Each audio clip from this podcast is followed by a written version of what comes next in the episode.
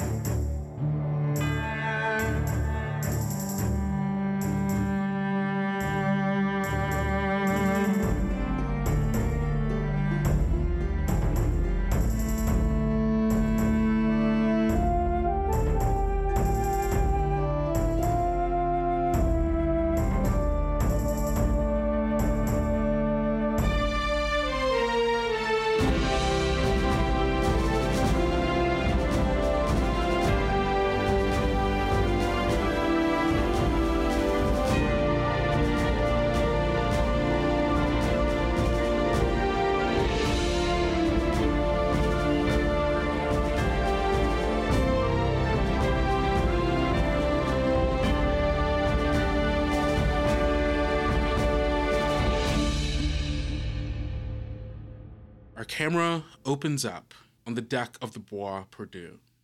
The sun lies just inches above the horizon, painting the sky in violets and oranges and fiery reds as sunset threatens the sky.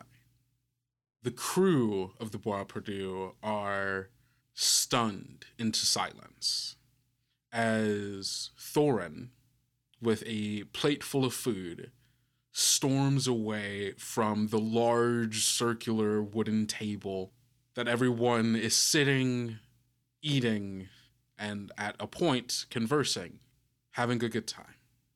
But now there's a tension in the air, so thick one could almost grab at it.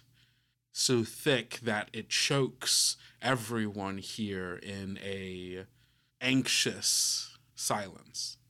Captain Hano sits in her chair at the table where Thorin has just stormed away from, hands balled into fists, her pale skin turning red at the edges as she grits her teeth over the incident that has just occurred. Avery, you're sitting at this table as well, having just witnessed all of this go down, partially because of your mentioning of the incident with the Union Navy back at Paraiso and Contrado. What are you thinking right now? I think with like all the tension that's going on and the two people that Avery has any connection with, they're in in conflict and it's like mom and dad are fighting, like that kind of thing, that kind of energy.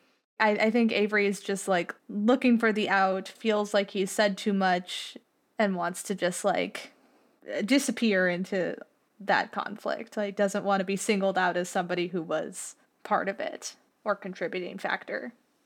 I think if if if the room is, you know, generally just like settled but like anxious tense after that, I'm going to try to excuse myself and like leave. Okay. And this moment before, as Avery is starting to make the decision to get up and remove himself from this uh, situation, the camera pans uh, across the table over to Felix, who kind of under his breath was taunting Thorin as he began to storm off away from this incident. Felix, part of the reason that Thorin did blow up at Hano was because Hano was seemingly flip flopping from being this kind of carefree captain into trying to lay down order and asking you specifically not to do what you did, not to burn down other pirate ships, not to strip them of their honor. And after Thorin kind of walked away, you, you had that moment where you told the captain if she does need fire and brimstone brought down upon her enemies, it's not to come to you. What's Felix feeling in this moment? Where's he at?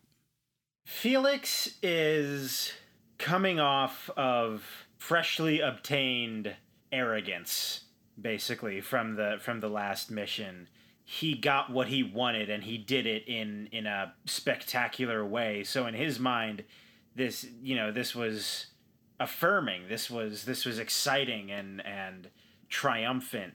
And then to come back to the ship and be told this is all this is all wrong he is angry but i think he's more confused. I think he's more just like i don't understand why I feel like I did everything right. Why why are people mad at me for this? Is there anything specific that he's looking to do in this moment?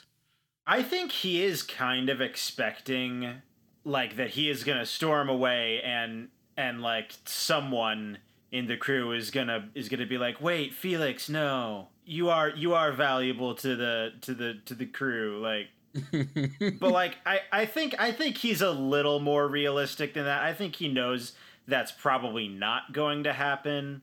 Maybe he's thinking it should happen. Yeah, no, absolutely. I mean, this is a this is a show. Yeah. Basically, he is he is making a point, and he wants it to be seen.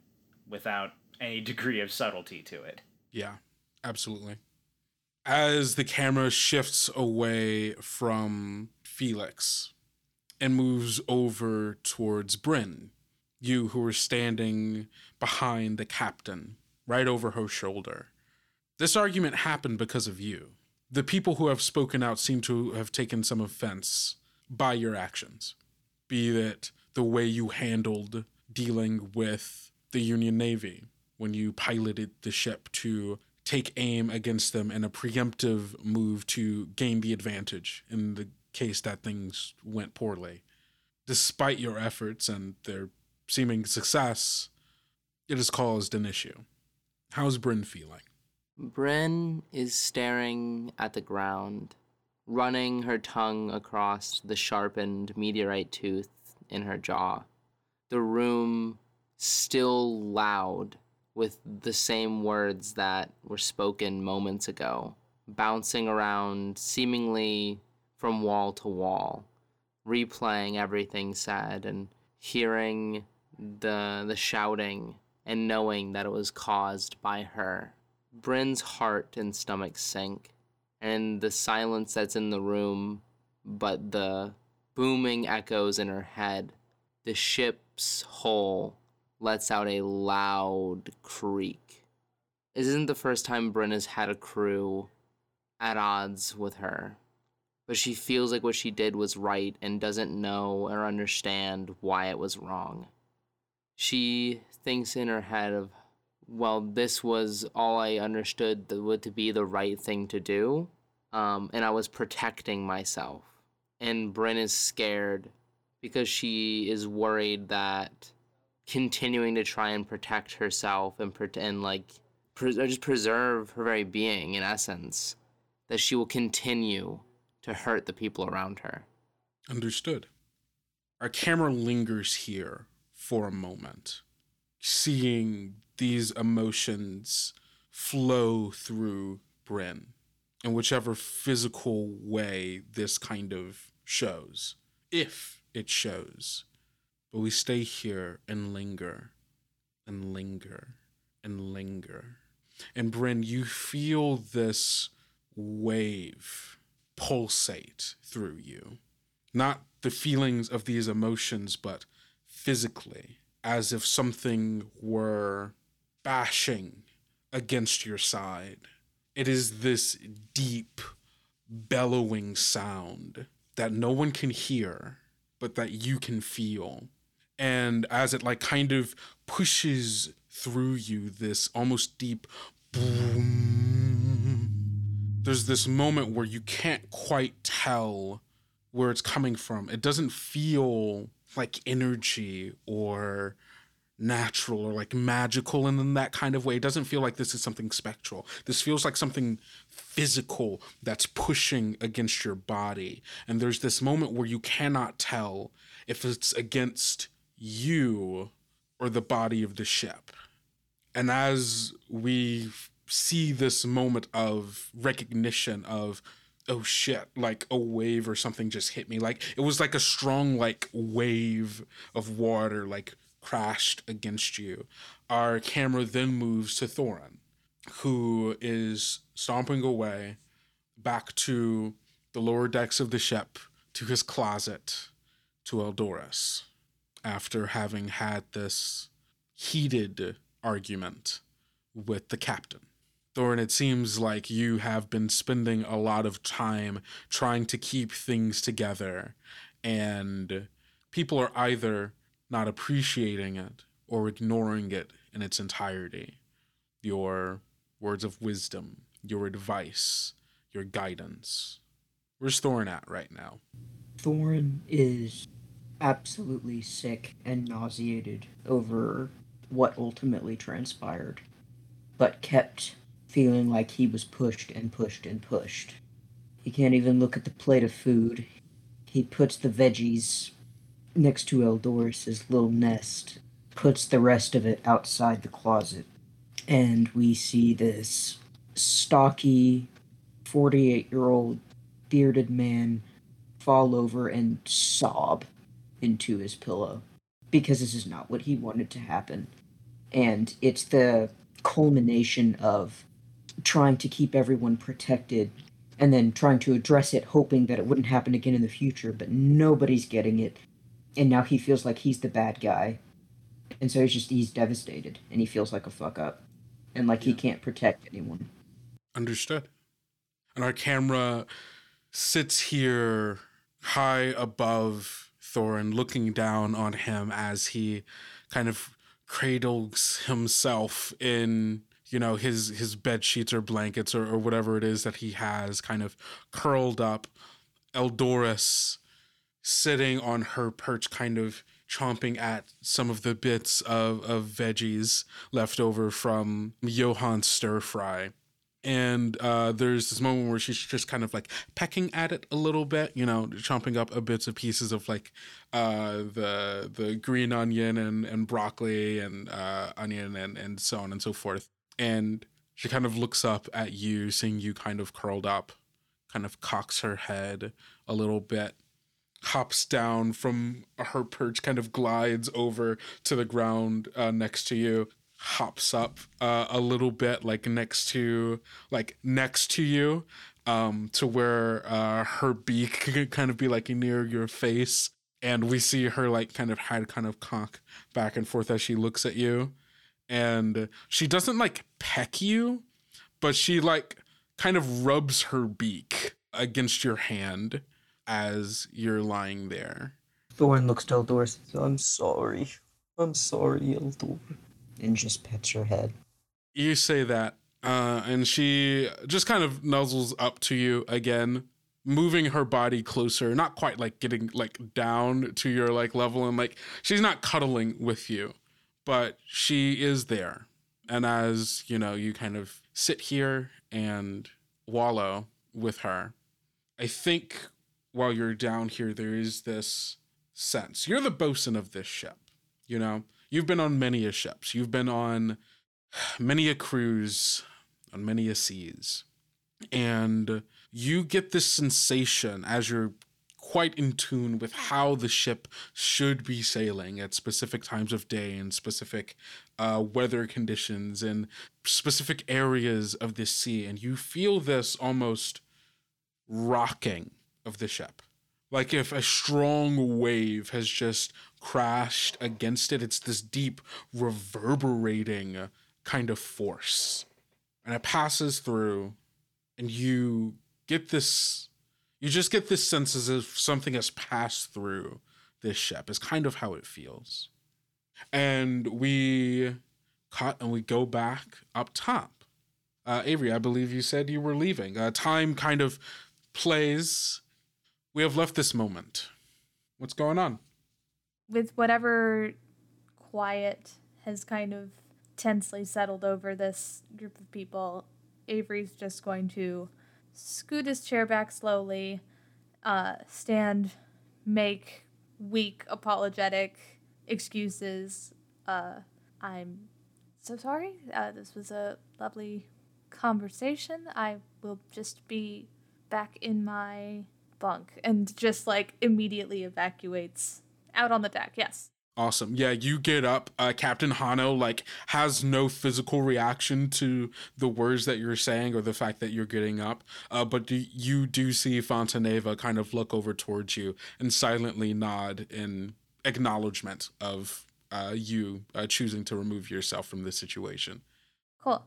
Um, and then I'm going to just make my way uh, down to my rooms, my quarters, wherever they are, uh, and get out my notes and start writing all of the information that I've gleaned from my uh, interactions with Bryn. Um, while you're down there and you start regurgitating all of this information that you've just picked up from this very, very uh, chaotic day, you get this strange sensation, uh, similar to the one that you had before, right after you finished being possessed by whatever magics of the map uh, possessed you to draw in its entirety. You get that sense of being watched. I, I think there's this moment as like as you're writing down like all of you know as you're writing down specific uh, things about like the Driftwood Cathedral and about like the hum of certain objects and and things of this nature. You get this very sinister, ominous feeling of like someone being right over your shoulder. So close, in fact, that you can almost feel their breath on the back of your neck. The, the the moment that Avery feels that sort of presence is obviously going to like do the classic like turn around quickly and like look at the space and I'm guessing And of course, See no nothing. one's there. yeah, no one's there. It's you're you're just it's it's the cabin. You're just feeling uh stir crazy. It's fine. Uh and I think the thing that uh that Avery is going to just try to keep like pushing that like as like paranoia and like going stir crazy on the ship and whatever like is going to just ignore that and try to push it to the back burner basically Yeah.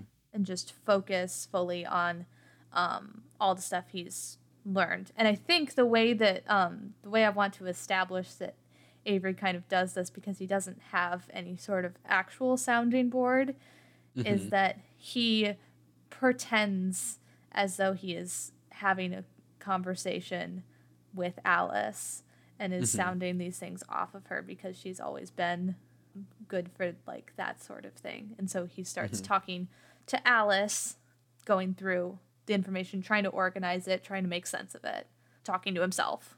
Absolutely. As you turn back around from like being like, okay, gotta, whew, gotta, there's no one there, gotta focus. You turn back to your notes, and the writing in your notes is not the same as when you turned around originally, when you felt that presence there. On the page in front of you, instead of, you know, all of the notes about what Bryn has said and, and all of this other information, there is a singular verse of a nursery rhyme written in red ink on the page in front of you. Um, and almost as if you're reading it, you hear the sound of the song that you know this from. It's the same nursery rhyme that the original uh, myth of, of Jacques in the box is from. Uh, and you look on the page and it just says, all around the merchant ship, Jacques would watch the weasel. The weasel thought it was all in fun. Pop will go the weasel. And it's just written in red on the page where your notes were. Like my notes are gone too. Like, just this page. grab that page immediately and like holding it up to the light and stuff like that, like looking at this writing. Does it look fresh? Like is is the ink still, you know, I'm holding it up to I'm holding it up to the light. I'm just I'm like looking at like is it still shining? Like is it like is it fresh it's wet. ink Yeah, it's fresh. Yeah. It's wet and red. and red? Yeah. Avery's just convinced that he's going a little crazy and like is gonna look all around for the the notes that he knows he just wrote. I just wrote I I, I just wrote those down. Upon finding this strange sheet of paper that doesn't look like the notes that he just wrote down, I'm obviously going to start sorting back through the loose pieces of paper that I've been, you know, writing my notes on, looking for the notes that I, I'm sure that I just wrote. I know I was just writing this, and where is it, and what what happened with it. So like just in, investigating whatever this piece of paper is and where my notes went. For sure. You start going back through uh, all of your pages, uh, frantically being like, trying to be like, okay, hey, I know I wrote these. I don't have the sync with what's going on, and you know, you're you're going through all of them, and you can't find the notes that you just wrote until eventually you go back to the page, the original page, and all of your notes are there. The red writing is gone, and you have found them. Cool. Um Yeah, if I if I go back to that sheet of paper, I'm relieved that my notes are still there and definitely still um like puts puts the notes back down, closes up that like binder of notes or whatever and is like I obviously need some Air, something is uh something something is not right. I just uh going a little stir crazy. Maybe I'll maybe I'll visit the doctor. That might be that might be the way to go. Or maybe maybe I just uh need rest. What time of day is it? Uh, it's sunset right now. It's sunset? Yeah. Maybe Avery just like goes up to the deck for some air, but is like, I just need to call it a night. As Avery is spending time in this room, back on top deck, uh, what's uh, what's up? The food people are starting to get back into like tensely talking with each other, awkwardly trying to dance around the conversation that has already taken place here. Hano stews in her seat with Fontaneva anxiously bobbing a knee, eating her dinner like right next to her. Felix, Bren, what's going on? I think that Bren is still very much outside of herself in a sense, where she's in the room, but like her attention, her mind is elsewhere. Um, I don't think that Bryn is really thinking about much else than the sensation that she felt and the words and the fighting still clouding her space, just repeating everything that she heard and ruminating on them. Felix? I don't think Felix does a lot of like casual smoking. I think it is Mhm. usually like purposeful because it's for, you know, his, his magic or to seem cool. But I think right now, I think he's just smoking. I think he is stressed and he is, uh, I mean, yeah, he's still feeling this confusion and anger and is just sort of trying to push it away. Mm-hmm.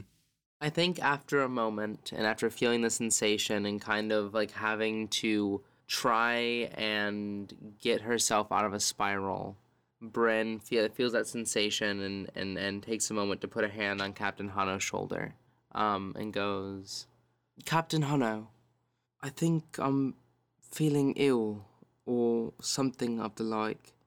Would you mind um, escorting me back to my chambers? She's kind of sitting in her chair, and you can almost feel as much as you can feel her kind of tense up a little bit at your touch and is kind of shaken by what you said uh, out of her kind of inner monologue that she was going through and kind of reacts to what you're saying with a sick. Can you and she looks up to you to try to get like some kind of recognition of like what is this? Because i guess in her mind you can't get sick. You're dead right? Um she looks to you to try to see like what is the intent here? What does she see? I think that Bryn's eyes are dull. I think that um, when Hano looks up at Bryn, Bryn, like normally that are glowing, Bryn's eyes are almost like are nearing hues of gray. I think Hano sees that and immediately she can tell that something is wrong here. Um, and gets uh and like kind of slowly gets out of her chair and says, All right, yeah, I'll um yeah, we can get you to your quarters. Um excuse us, Fontaneva. Oh, Gets- um, Fontaneva's Felix Fontaneva, you're more than welcome. I just um sorry, sorry, I'm sorry. Oh no, Oh, I'm sorry. No, you're fine. Um, you're and fine. Bryn starts kind of uh, walking um away. Uh, so then to that, Hano will get up and kind of look over to uh Fontaneva and you, Felix, to see like if you all want to come, you most certainly can. Uh, you notice that Fontaneva just kind of shakes her head no silently and says, "I'll, I'll leave you all to do what you do," uh, and will just like eyes in food, eating. What about you, Felix? Felix, I think, is uh, ignoring Hano right now. So, uh, yeah, just ig- ignores. Okay. I think that a moment goes on, and like as Bryn's kind of walking away, notices that no one else is coming. I think Bryn looks back and like looks at Felix and just like tries desperately to make eye contact. I think this. I think this works. Felix is not ignoring Bryn.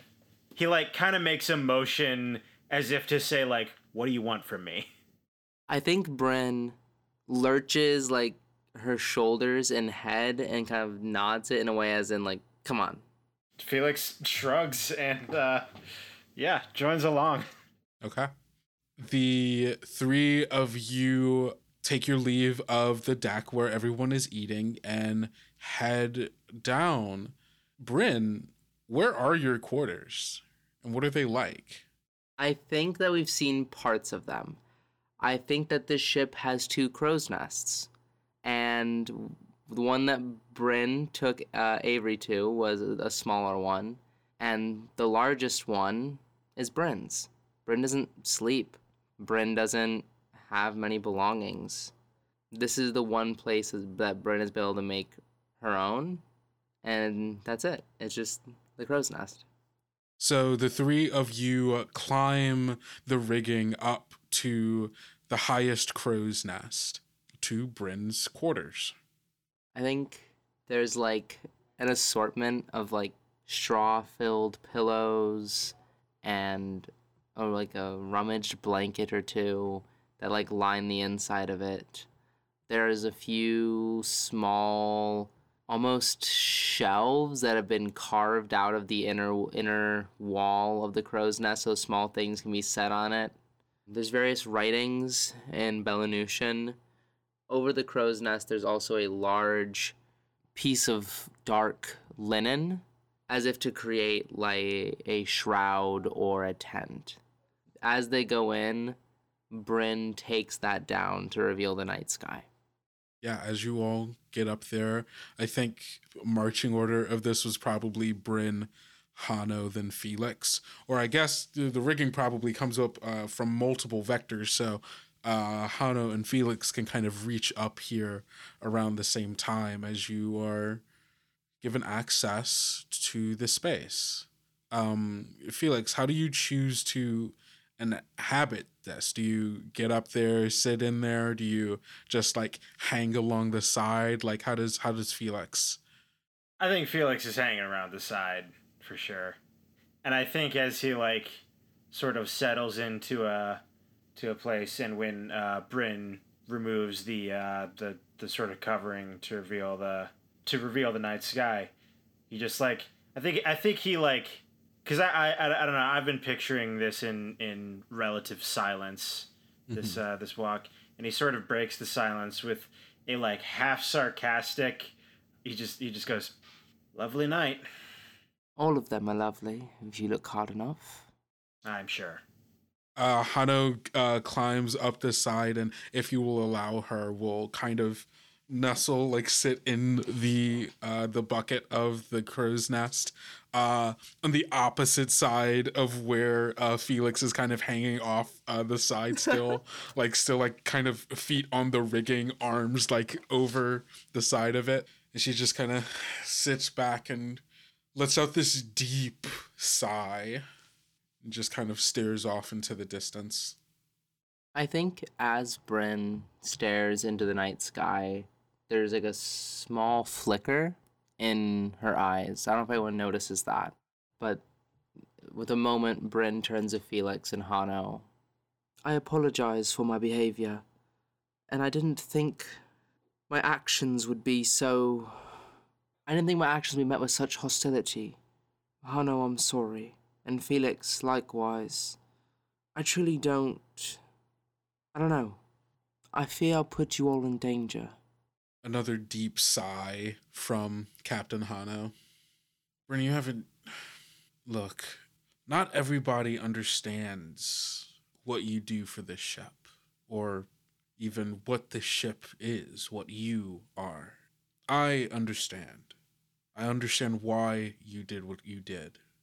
But you must also understand that, unlike some of your older crews, I can't truly speak for all of them, honestly. I, I don't really know, you know, what they were, how they worked. uh, Only you and them would know, but there is a mutual agreement amongst us pirates. The ships that we sail on and the crews that we sail with mutually benefit everyone. That every action taken by the crew is for the crew. That every person we steal from or kill, and she will look to you, Felix, is not just an individual action. It is representative of us, and the way we choose to represent ourselves matters because we don't do this for ourselves. I mean, we kind of do. we, we we do it for ourselves, but in a broader sense that it it's hard to explain. I guess I will leave it at this. When I am not around and Fontaneva is in charge, listen to Fontaneva. She's wise. She's been doing this a long time. She just wants what's best for the crew. And so does Thorin, honestly. My only question, I suppose, is what if what's best for the crew isn't what's best for the ship?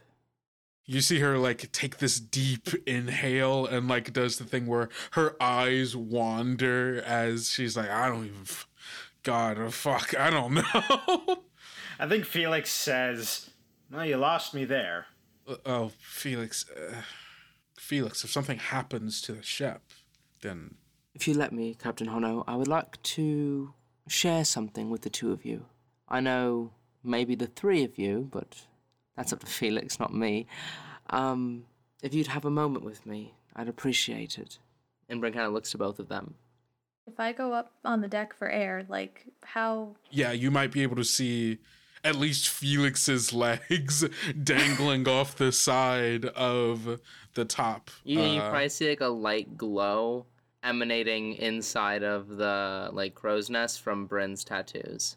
So yeah, uh, Avery, uh, as you come out, and it's getting to around the point where people are starting to pack up dinner and be like, "All right, maybe we should, maybe we should get out of here." You know, the vibe kind of, vibe kind of sucks here. Yeah. bad vibes. Va- vibes are rancid. Uh, we're gonna pack up and you know, maybe uh, Try let's go play in the some morning. dice somewhere. Yeah, everybody Yeah. just starts, you know, packing up. You know, trying to, starting to get into the end of day routine here. Uh, and uh, yeah, as you look up, you see the faint glow of Bryn's tattoos and the upper crow's nest, as well as the dangling legs of uh, Felix Cormier. Okay. Yeah, I'll I'll just like out of pure curiosity because everyone else seems to be like going about their business and I'm just interested in why everybody's up in the crow's nest. Yeah, I'll just start uh walking over towards that part of the ship and like looking up. Understood. I don't know if I can hear anything that's going to be said, but uh cuz From down there, probably not. No. yeah, Yeah. figured. Awesome. I think our camera is following Avery as he he comes out uh, onto the uh, top deck of the ship, kind of looking around, seeing as people are starting to get back into their regular routine, and kind of pans upward uh, to see the uh, upper crow's nest. And I think as we kind of like look at Avery, like kind of recognizing, oh, they're up there, and him kind of pondering on what to do next we cut back to Thorin. Thorin, you're in the closet. You're you're here with Eldoris. You kind of felt that weird wave earlier. What's up? What's what's on Thorin's mind? Uh, It is is he staying here, going somewhere? What's up? The wave sensation. You said that was something that felt odd. Like Yeah. Thorin would know that, that that's Yeah, it didn't feel the same as like just a strong wave hitting the ship. It felt like a strong wave, but like as if something hit the ship and then moved through it. Almost like it was almost like a sound wave. Not that Thorin would be able to conceptualize what that is, but for us, it was almost like a, a- wave of sound rippled through this ship. Thorin, despite how this evening has gone, is still the Mantala. He still has responsibility to the ship and to the crew, regardless of what they think of him. Uh, if he feels something off, um, he sits up, kind of rubs, you know, any residual tears out of his eyes or anything like that, and just feels it while it happens. Starts to think, wave, and then feels that kind of ricochet. And he's Ildur, heighten sight, then rebound. and we see Eldoris. She has a little tunnel. So we see Eldoris fly high above the ship, really high. And she is looking straight top down at the ship. She's looking at the ship and she's also looking around the ship. Oh, and also during this time, Thorin is going up to meet her uh, on top deck. What does Eldoris see, if anything? Uh, Eldoris shoots out of the window, climbing into the air high above uh, even the crow's nest uh, of the ship, and gets a bird's eye view of uh, a couple of miles around of uh, what is otherwise really calm ocean. She sees far off uh, in the distance, like the silhouette of a silhouette of Paraiso and far off in the distance, and and in the other direction, like the silhouette of the silhouette of the coastline of mainland Espinora. But other than water and your ship, she sees nothing. Not above the water. Does the water move in a weird way? Is there anything? I don't think there's anything that Eldoris sees. And uh Bryn, Felix, and probably also Avery, the three of you see as Eldoris like shoots out from like the side of the ship up into the air, uh, past even where the two of you are in the highest crow's nest, and see Eldoris kind of take this sweeping scan of the area around the ship. And then I think eventually, uh, Avery, you would be the first uh, to see as Thorin comes running up the stairs uh, to the top deck. Great, yeah. Run into Thorin. well, I'll see Thorin running. Ah, Avery. Um, Is is everything all right? did you feel anything strange? Uh, just a little while ago, there was a we hit something, uh, or the absence of something. Something happened. I don't believe I know what you're talking about, but I have been a bit preoccupied, so I could have missed whatever it was. Uh, is there an emergency or?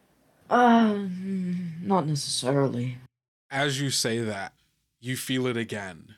And this time it comes in twos, where it's vroom, vroom, and it like ripples through the ship. Up top, uh, Bryn, you feel these double waves of again it's almost like as if a strong burst of sound you know? Have you ever been i mean okay marcy i know you have been to concerts.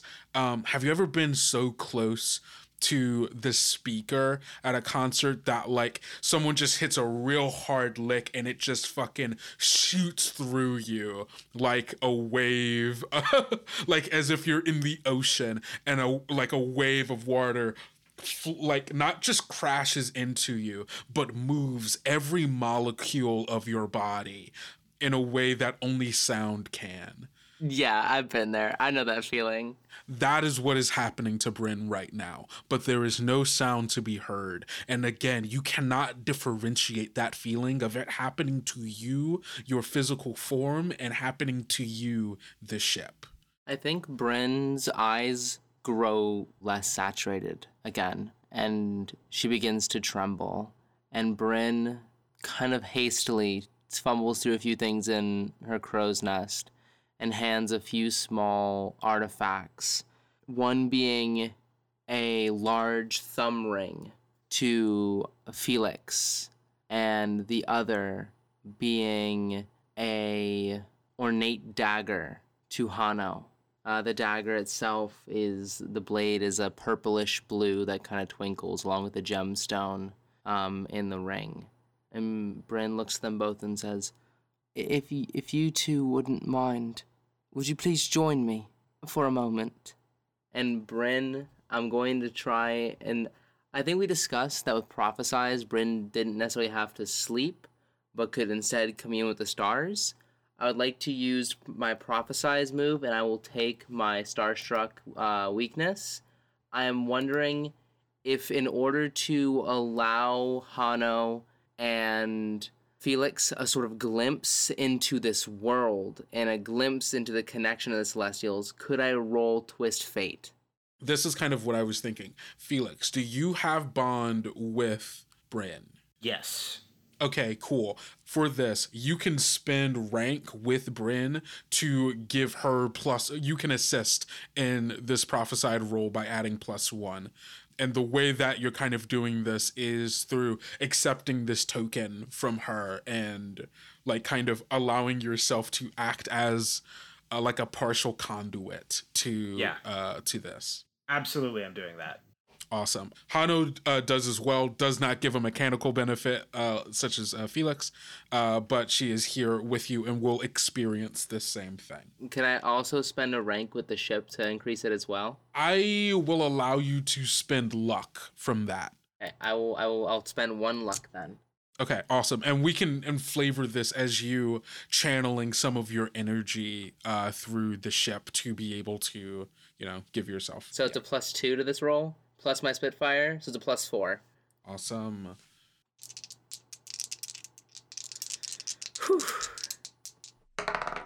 That is an eleven. Awesome. On a 10 plus, at any time within the next few days, you can pull luck strings and prophesy something strange or fortunate to occur. Describe what happens in your prophecy. It will happen, logic and fates permitting. And that the prophecy is explained during the event when I cast it, correct? You can either say what happens right now or you can just save this. You can this happens within the next few days. Like you have any time Yeah. between now and the next few days to say the thing that I prophesize happens and then tell us what that vision is. If you want it to happen immediately or if you just want to say what it is right now and we just make it come true later. All of that is within the bounds of this. I'm gonna have a fun little moment. Okay, go for it. Can I make it as I'm prophesizing this? Can I have it start speeding up so that Felix and Hano can both feel it while something else is going on?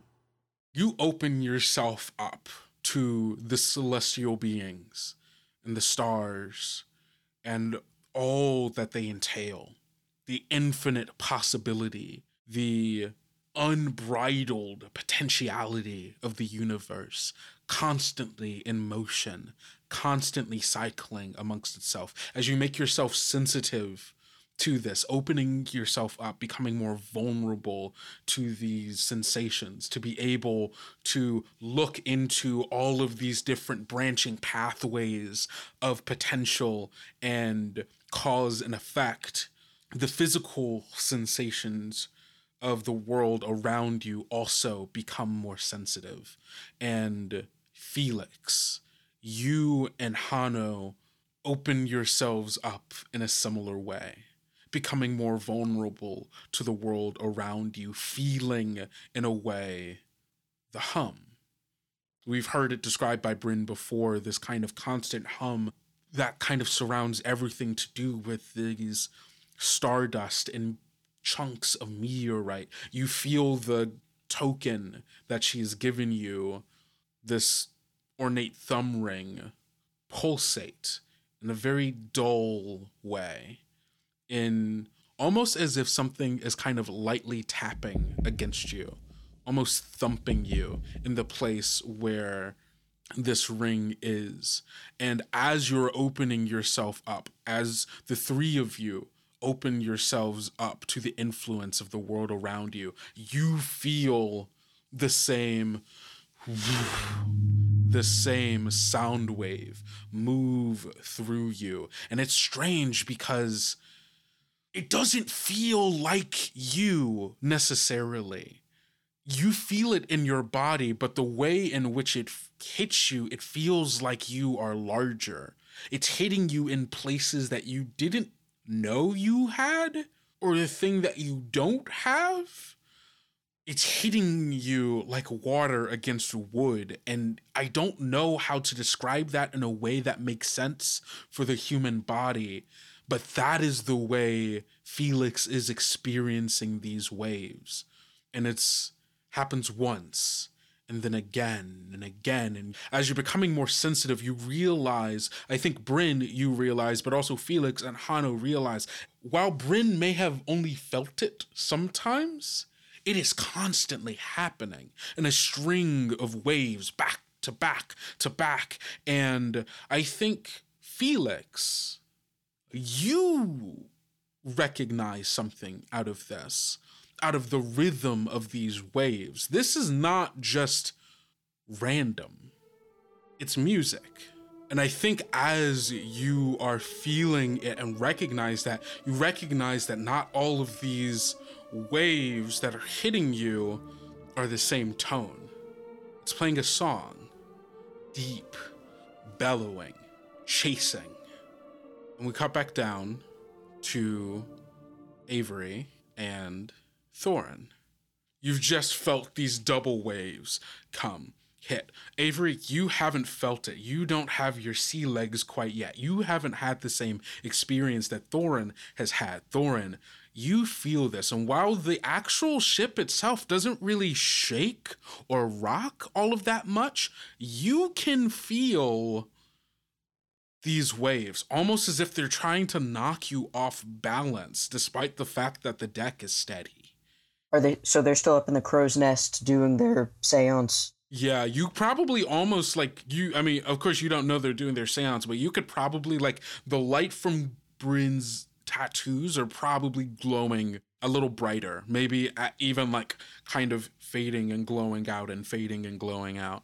Uh, at this point, Thorin has felt this several times. I think after the interaction with Avery, uh, he said, oh, "Sorry, Avery, I'll, uh, I need to go to top deck." Should I come with? I, I... You absolutely can. And Thorin's booking it. Um, gets to top deck, looks around, still seeing people. I imagine. Yeah, people are out here. Uh, you were already on top deck by the time you ran into Avery. That's where Avery was. But on top deck, you see that people don't seem phased by this because they don't feel it. They are going about their nightly routine or starting to. I think Thorin notices that starts because starts to doubt himself because has run into every, everyone that he's talked to so far has been like, "The fuck is wrong with you?" And then sees uh, our lovely trio uh, topside, and then sees Eldoris. I'm still hovering, I imagine. Before Thorin does anything, Eldoris is curious. She hasn't seen anything, but she's a bird. She's felt these things. She can feel them. So, what I do think Eldoris sees is Bryn looking ill, Felix being Felix, and Hano with a dagger? Yeah? What Eldoris sees is Bryn is hovering above the crow's nest in the similar way of when she was commanding the sails. Her hair going much more into a celestial field, her body, like her fingers and hands, somewhat doing the same. Her eyes glowing brightly like lamps, and the tattoos also pulsating.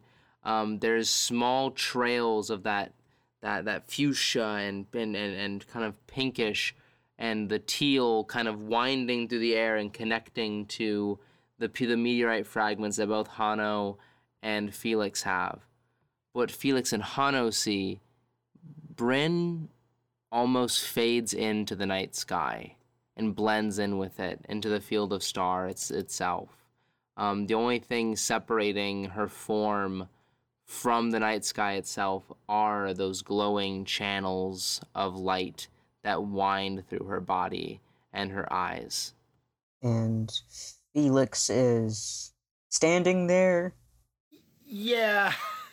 and Hano Hano is staring in awe, uh, not just, you know, partially because of the visual aspect of like seeing Bryn do this, but also, again, both Hano and Felix are physically feeling these waves of music pulsate through them in ways that nothing has ever felt before. Eldoris, dissatisfied with the fact that she could not see anything from top, sees Thorin, but doesn't like that she has nothing to return to him with. And so she perches herself on the crow's nest. I think thinks Bryn is busy and so looks at Hano, even though Hano is experiencing these things. Strange sense. Strange. I don't know if Hano is in a state to respond. I think for the first time, Hano, and I, I of course can't speak for Felix, but I think Hano is experiencing overstimulation, where because she is both feeling this music ripple through her, but also everything feels more. Everything is she's being blinded and deafened and the physical touch versions of those as well. I think Eldoris sees as Hano grips tightly onto the side of the basket of the crow's nest with her one hand and just like kind of staring, trying to mutter words and respond, looks over to Eldoris, but is so paralyzed by this sensation that she can do nothing but kind of mutter and garble in, in garbled vocal nothingness. Flustered, but having gotten some information, Eldoris throws herself down back at Thorin and says, The sings same, friend's strange sense. So if the sea is singing the same, then the sea is normal. She went up and saw nothing. Friends have a strange sense. So, Thorin is in this very uncomfortable position where he knows something is up. Eldoris knows something is up. It's going on with the three people that he really feels, and they're like doing something right now. so he feels it feels bad. It feels mm-hmm. really bad. And he's like, I think he starts to climb up. If I can just interject real quick, I think this is the first time Avery has heard Eldoris speak. Certainly, yeah. Oh yeah, for So- sure. Oh my god. I think whatever Eldoris says, I think like if if Thorin says anything else, like uh, Avery's just gonna be a little bit like, she she talks. I she talks. yeah, she's Raven. Walks off. Uh, She talks. What?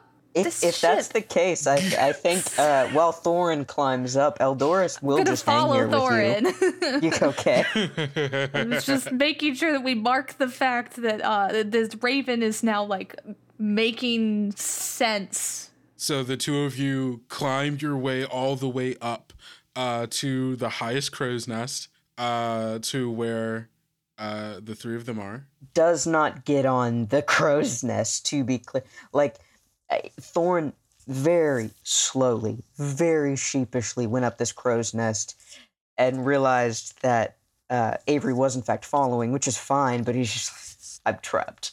Uh, again. There are uh, multiple vectors again. Avery doesn't have to be right behind you, can be on the other side climbing up. would he be though?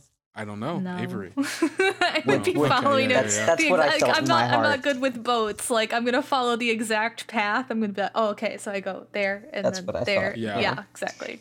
So basically, what I'm imagining is, I imagine there's a little dip in the wood where you're like trying to get over, and so not getting in, he just kind of gets to the side to try because it's netting, right? So I imagine Avery can kind of come over, and you kind of just see what I imagine is maybe two pairs of hands, mine and Avery's, and then tops of head and eyeballs looking over the top and sees this display What in the It's just like- goddess's name? what in the what in the whole goddamn shit? and Eldoris is on Thorin's. There's strange sense, friends. Yeah, you see Hano is uh, sitting here like sees you, and you can tell like she. I don't know what experience that uh that Thorin has with like overstimulation, or uh, if he is like seen, if he either has himself experienced it or has been around people who has experienced it. But if so, that is very much what is happening to Hano. How is Felix feeling in this moment with all of this sensory information as well as whatever the uh whatever whatever vision you're about to get from uh from Bryn? I kind of feel like the sensation, the way I would describe how Felix is feeling right now is intoxicated. he is like feeling this and you like how how you described it as uh as as as like music and he is feeling it and his i think his eyes are like half closed and he when thorin and avery like come into view he like says to them oh friends can you feel this? Can you feel this uh... and i think he sort of starts like humming trying to like hu- like trying to hum along but it doesn't really work like it doesn't Okay. re- it's not exactly what it is but it is like it is complementary to it in some way Okay. Yes. Felix making jazz with these ocean beats. Felix, you begin humming the sound of this song, almost like a counter melody of this song uh, that you are feeling physically and hearing in a way. Avery, you recognize this song. You've heard this song many times, or a version of it in church.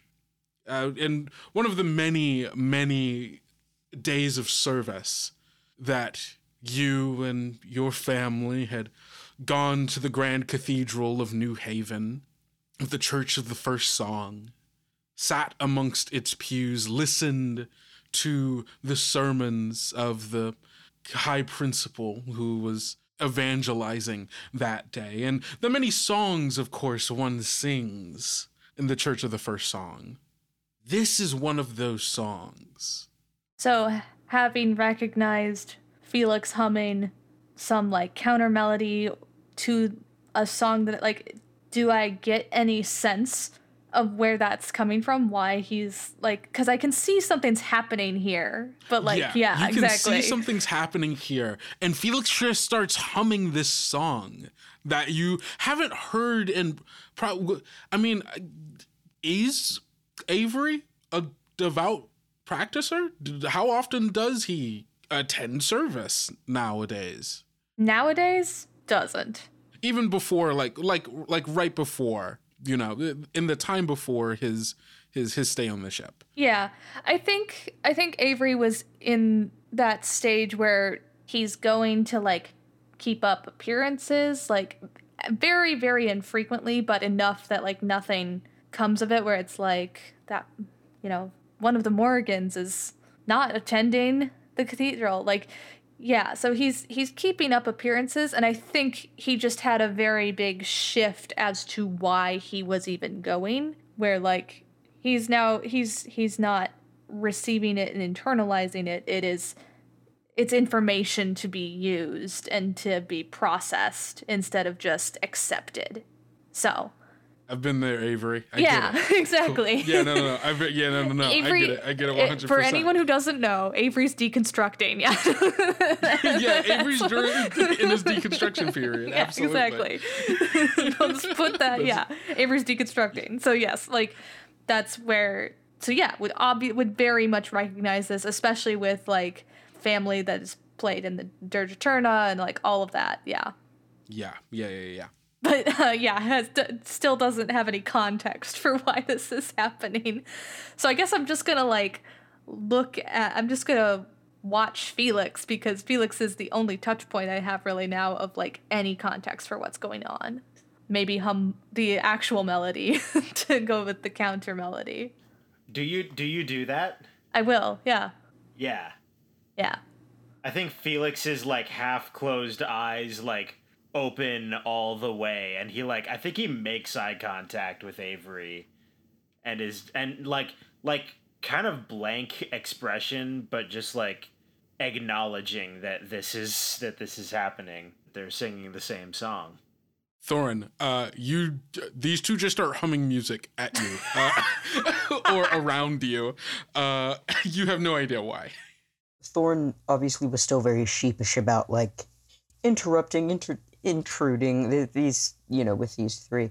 You, but you said that Hano looked overstimulated, like she was struggling, and you asked if you know what what is Thorin's experience with this. Does he have any experience or anything like that with this?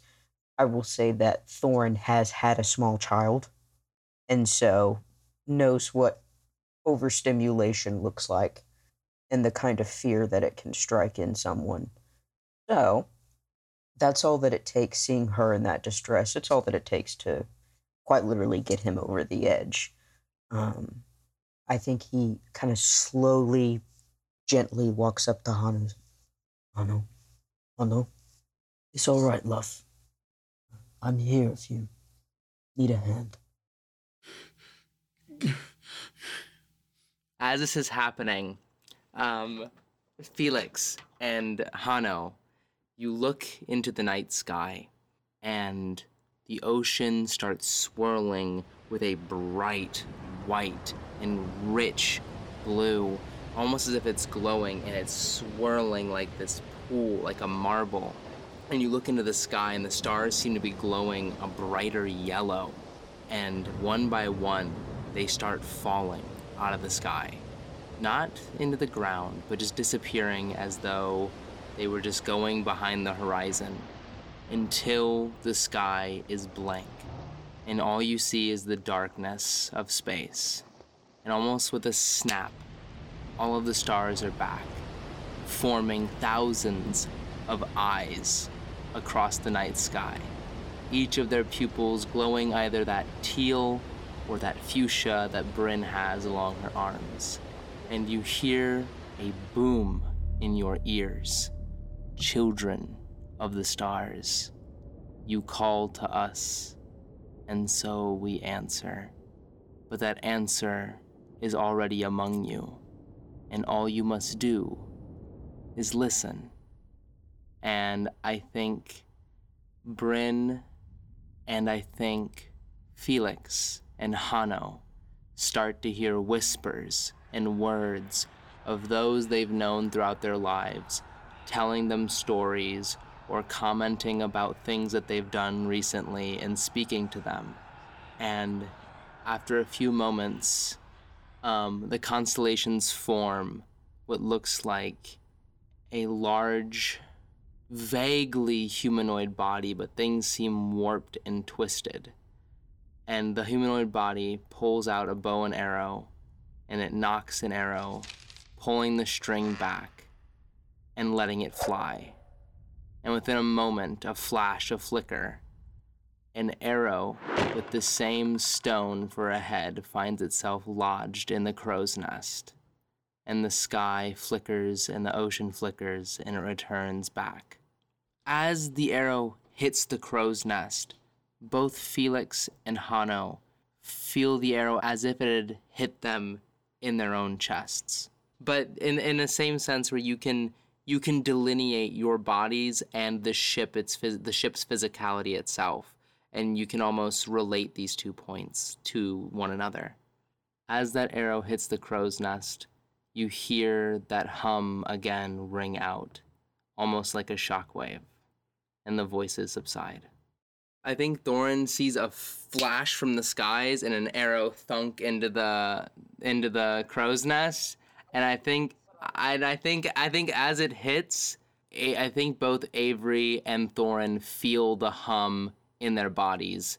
As the thunk hits the uh, hits the crow's nest, uh, Avery and Thorin, the two of you feel it's not the same reverberation that you felt earlier, Thorin. This is a different kind of wave, and it and it washes over you not in the same kind of unsteady way that the other one did. This is more like a warmth, like a wave of warmth washing over you, past you, through you, and gone.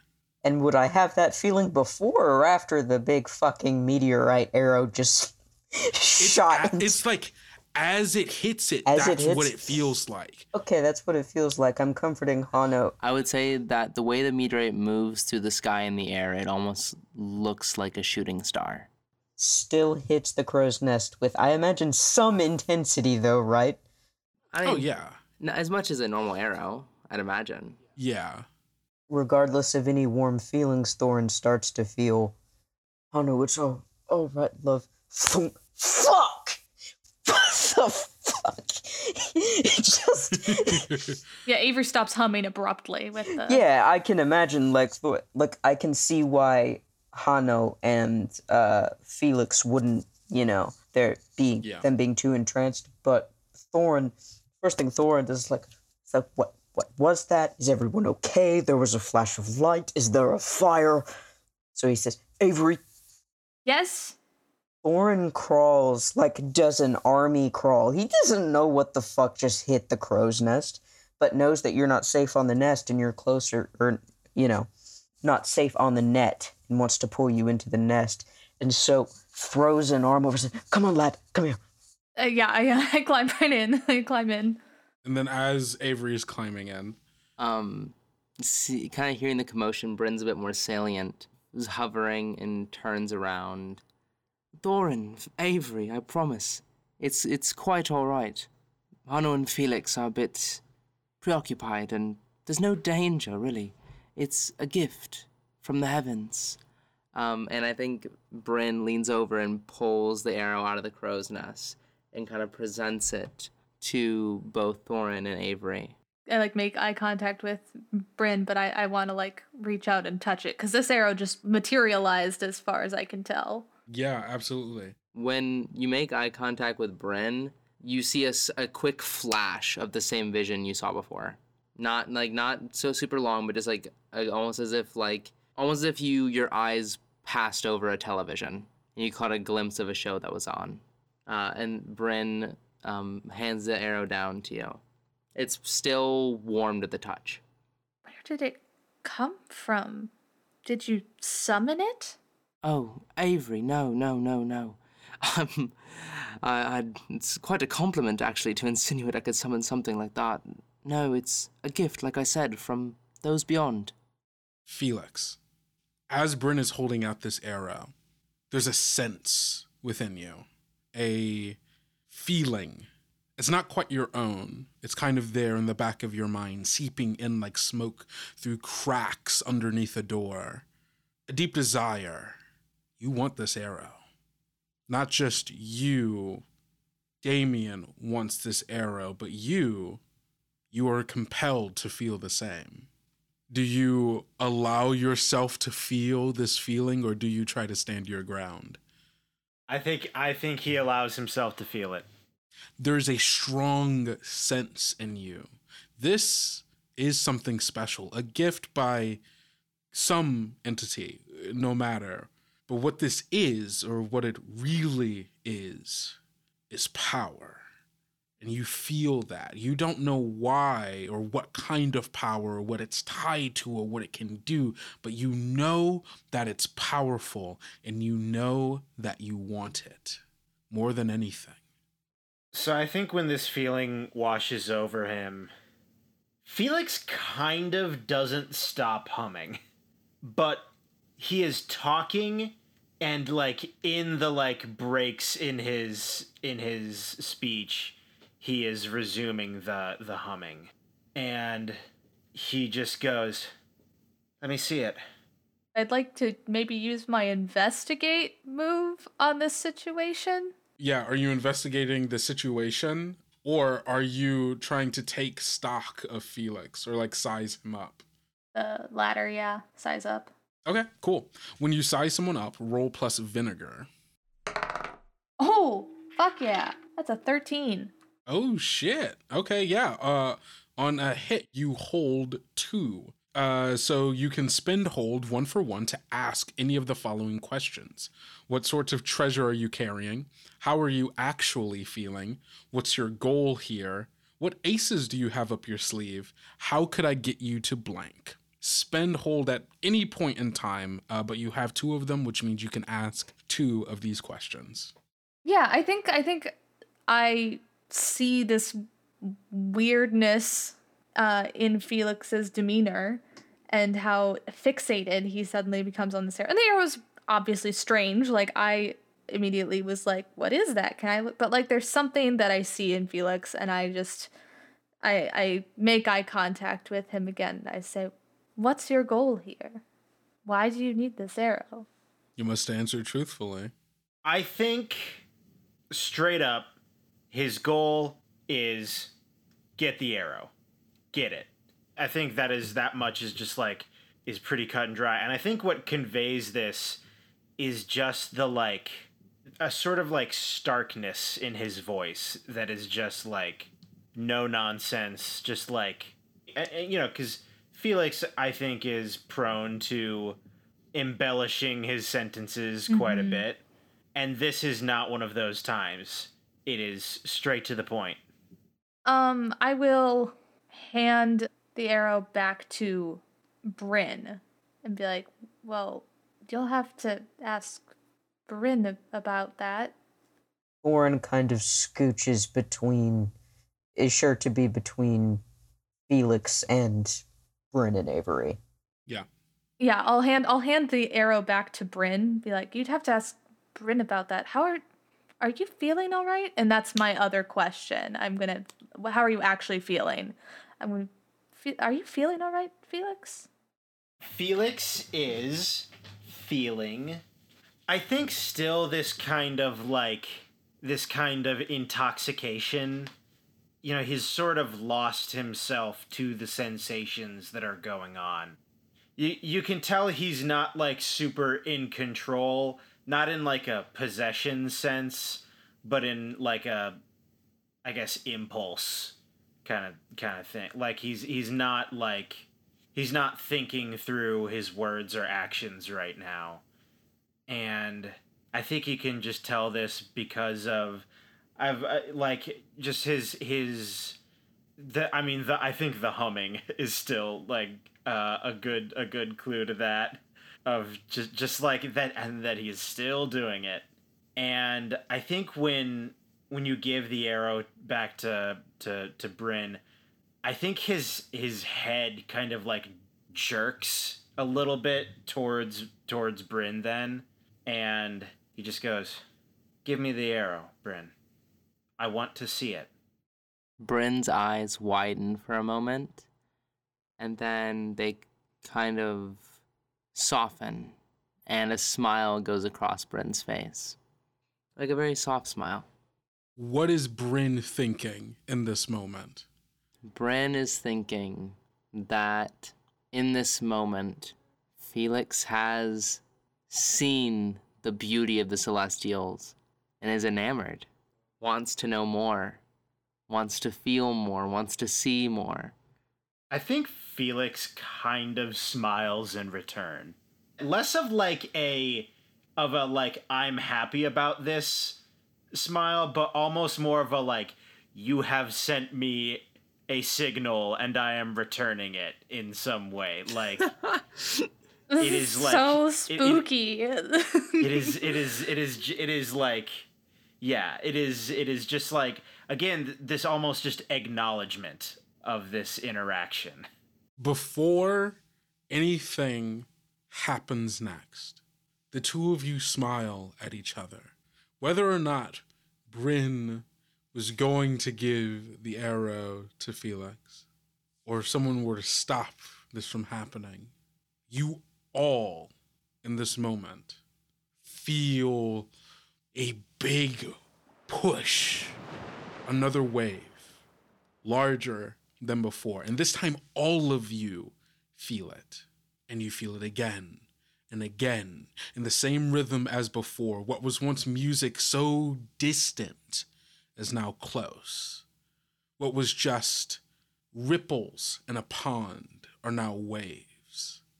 And it has direction now. It is not just from everywhere, it is from back where you came, in the direction of Paraiso and Contrada. And you can feel, no, not just feel, you can hear the music now, as if it were buried in leagues of ocean, but is rising and coming closer and closer. And as you all turn in the direction of like kind of being like, what the hell? Looking off into the direction where the source of this is coming from, I think Thorin, you are the first to see, partially because Eldoris reacts so harshly to this ripples in the water, something moving, something large, moving fast, moving towards you, and you see it break the surface. As the music at its full height and sound, no longer buried underneath water, clear as day to all of you. And sure enough, Avery, it is the exact music that you heard all those years ago so many times within the Church of the First Song because it is a song from the Church of the First Song. And you see rising from the waters a ship. Its masthead is the first peak, rising almost like a submarine for us, but there's no context. Like a shark from water, rising, breaking the surface high into the air, slamming down, breaking the water, and you see a ship, massive. Its flag's that of the Union Navy, and at the head of the ship is a man with short blonde hair, glasses, a violin in his hand still going, playing the music you all heard, loud as if from speakers in an auditorium booming. As you hear the music reaching a fever pitch, him strumming, smile ripping across his face, teeth gleaming in the now rising moonlight. The Union Navy is here.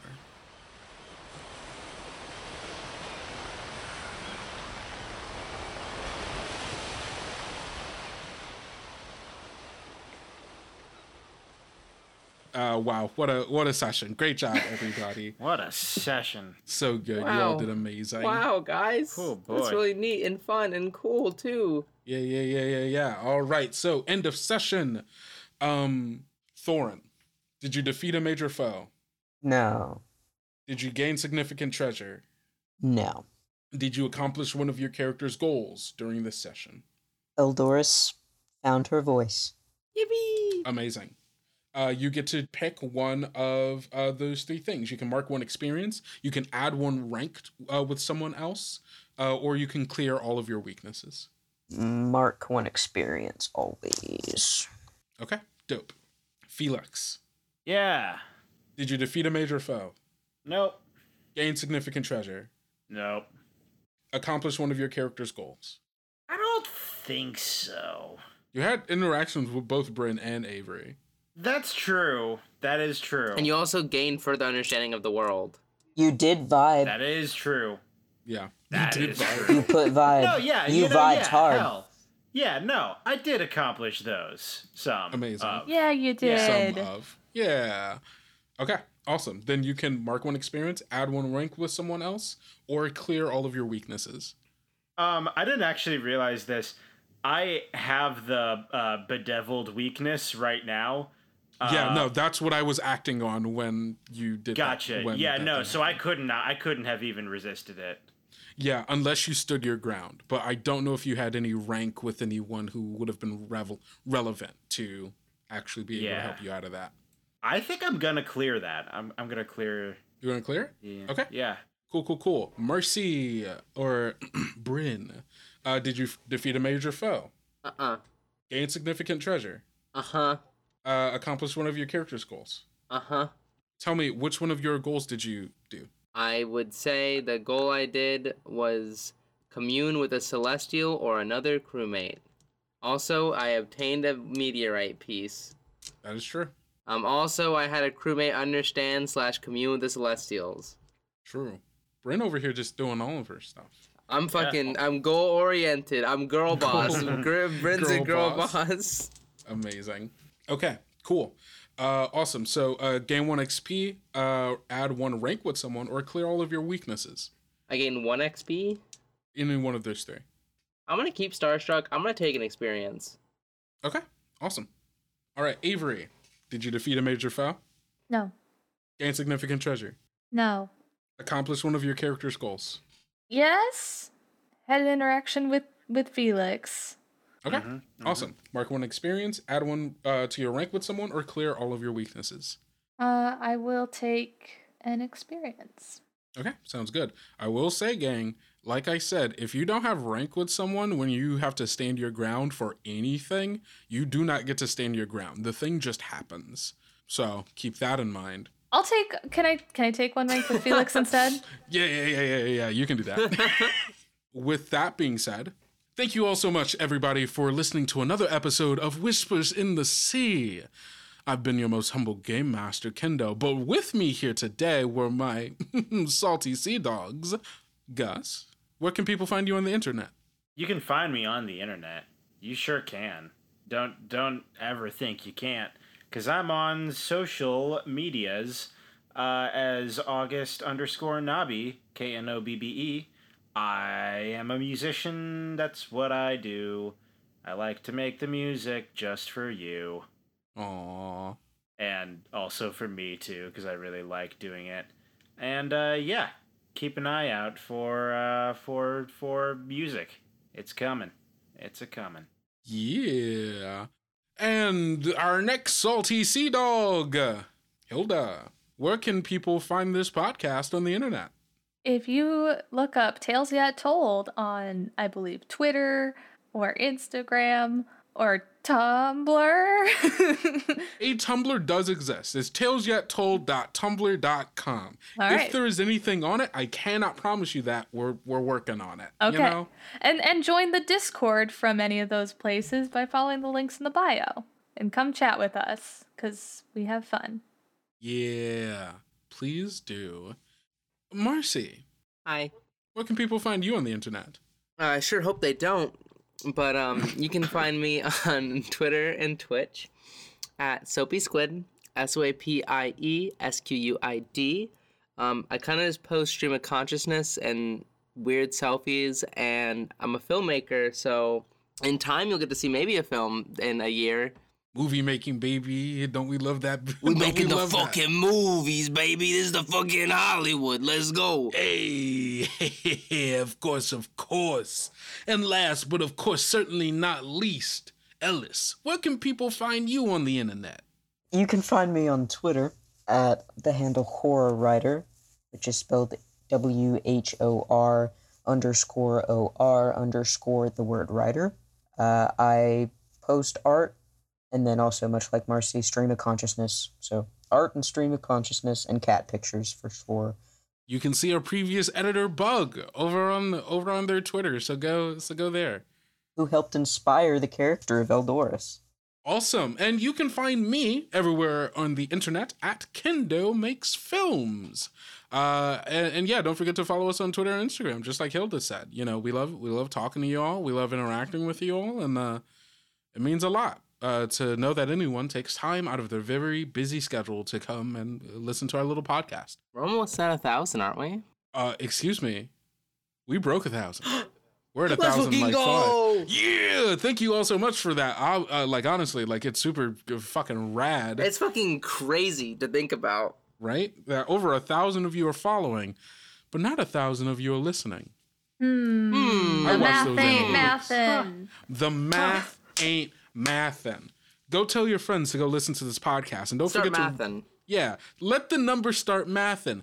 Tell your friends and family to come and listen to the podcast. And if you don't want to talk to them because you're anxious or don't like talking to them, I get it. But what you can do is leave a review on Apple Podcasts, on Spotify, on Podchaser, on literally Yeah. wherever you yeah. listen to this. Start screaming in the streets, yell Yeah. at people, Streets. go up to anyone, break into someone's homes. Anxious people who can't talk to their friends and can't talk to their family members, yeah, just run outside, yell Yeah, it to go the Go to to your the void. neighbor's house. Ready? Flyers. Hey, hear, hear me out. Leave QR Connect. codes everywhere. So, if you're in an apartment complex, connect to your neighbor's audio devices. Oh, there you go. And start playing our podcast in their homes. exactly. And they'll they'll be confused at first. Don't don't get us wrong. They'll be confused, but they'll love it. Yeah, we're a pirate podcast. That's what we do, baby. Come on, yeah. I mean, you could play this. You could play uh, Strangers in the Woods. You could play uh, any of the solo. Uh, you could play the solo games. You could play the duo games. You could play the prayers and the stat. You could do anything. Airdrop our podcast. Airdrop the character art to random people on, On airplanes. subway. Yeah, exactly. And when they ask you what is this art from, you can tell them tales yet told. But before you do any of that, don't forget to go out, eat enough food, drink enough water, get enough sleep, and take fucking care of yourself. Because self care is very important. Tattoo tales yet told on your body. Yippee! Tramp stamp. And don't forget to love yourself like we love you. Bye. Bye. Bye. Bye bye.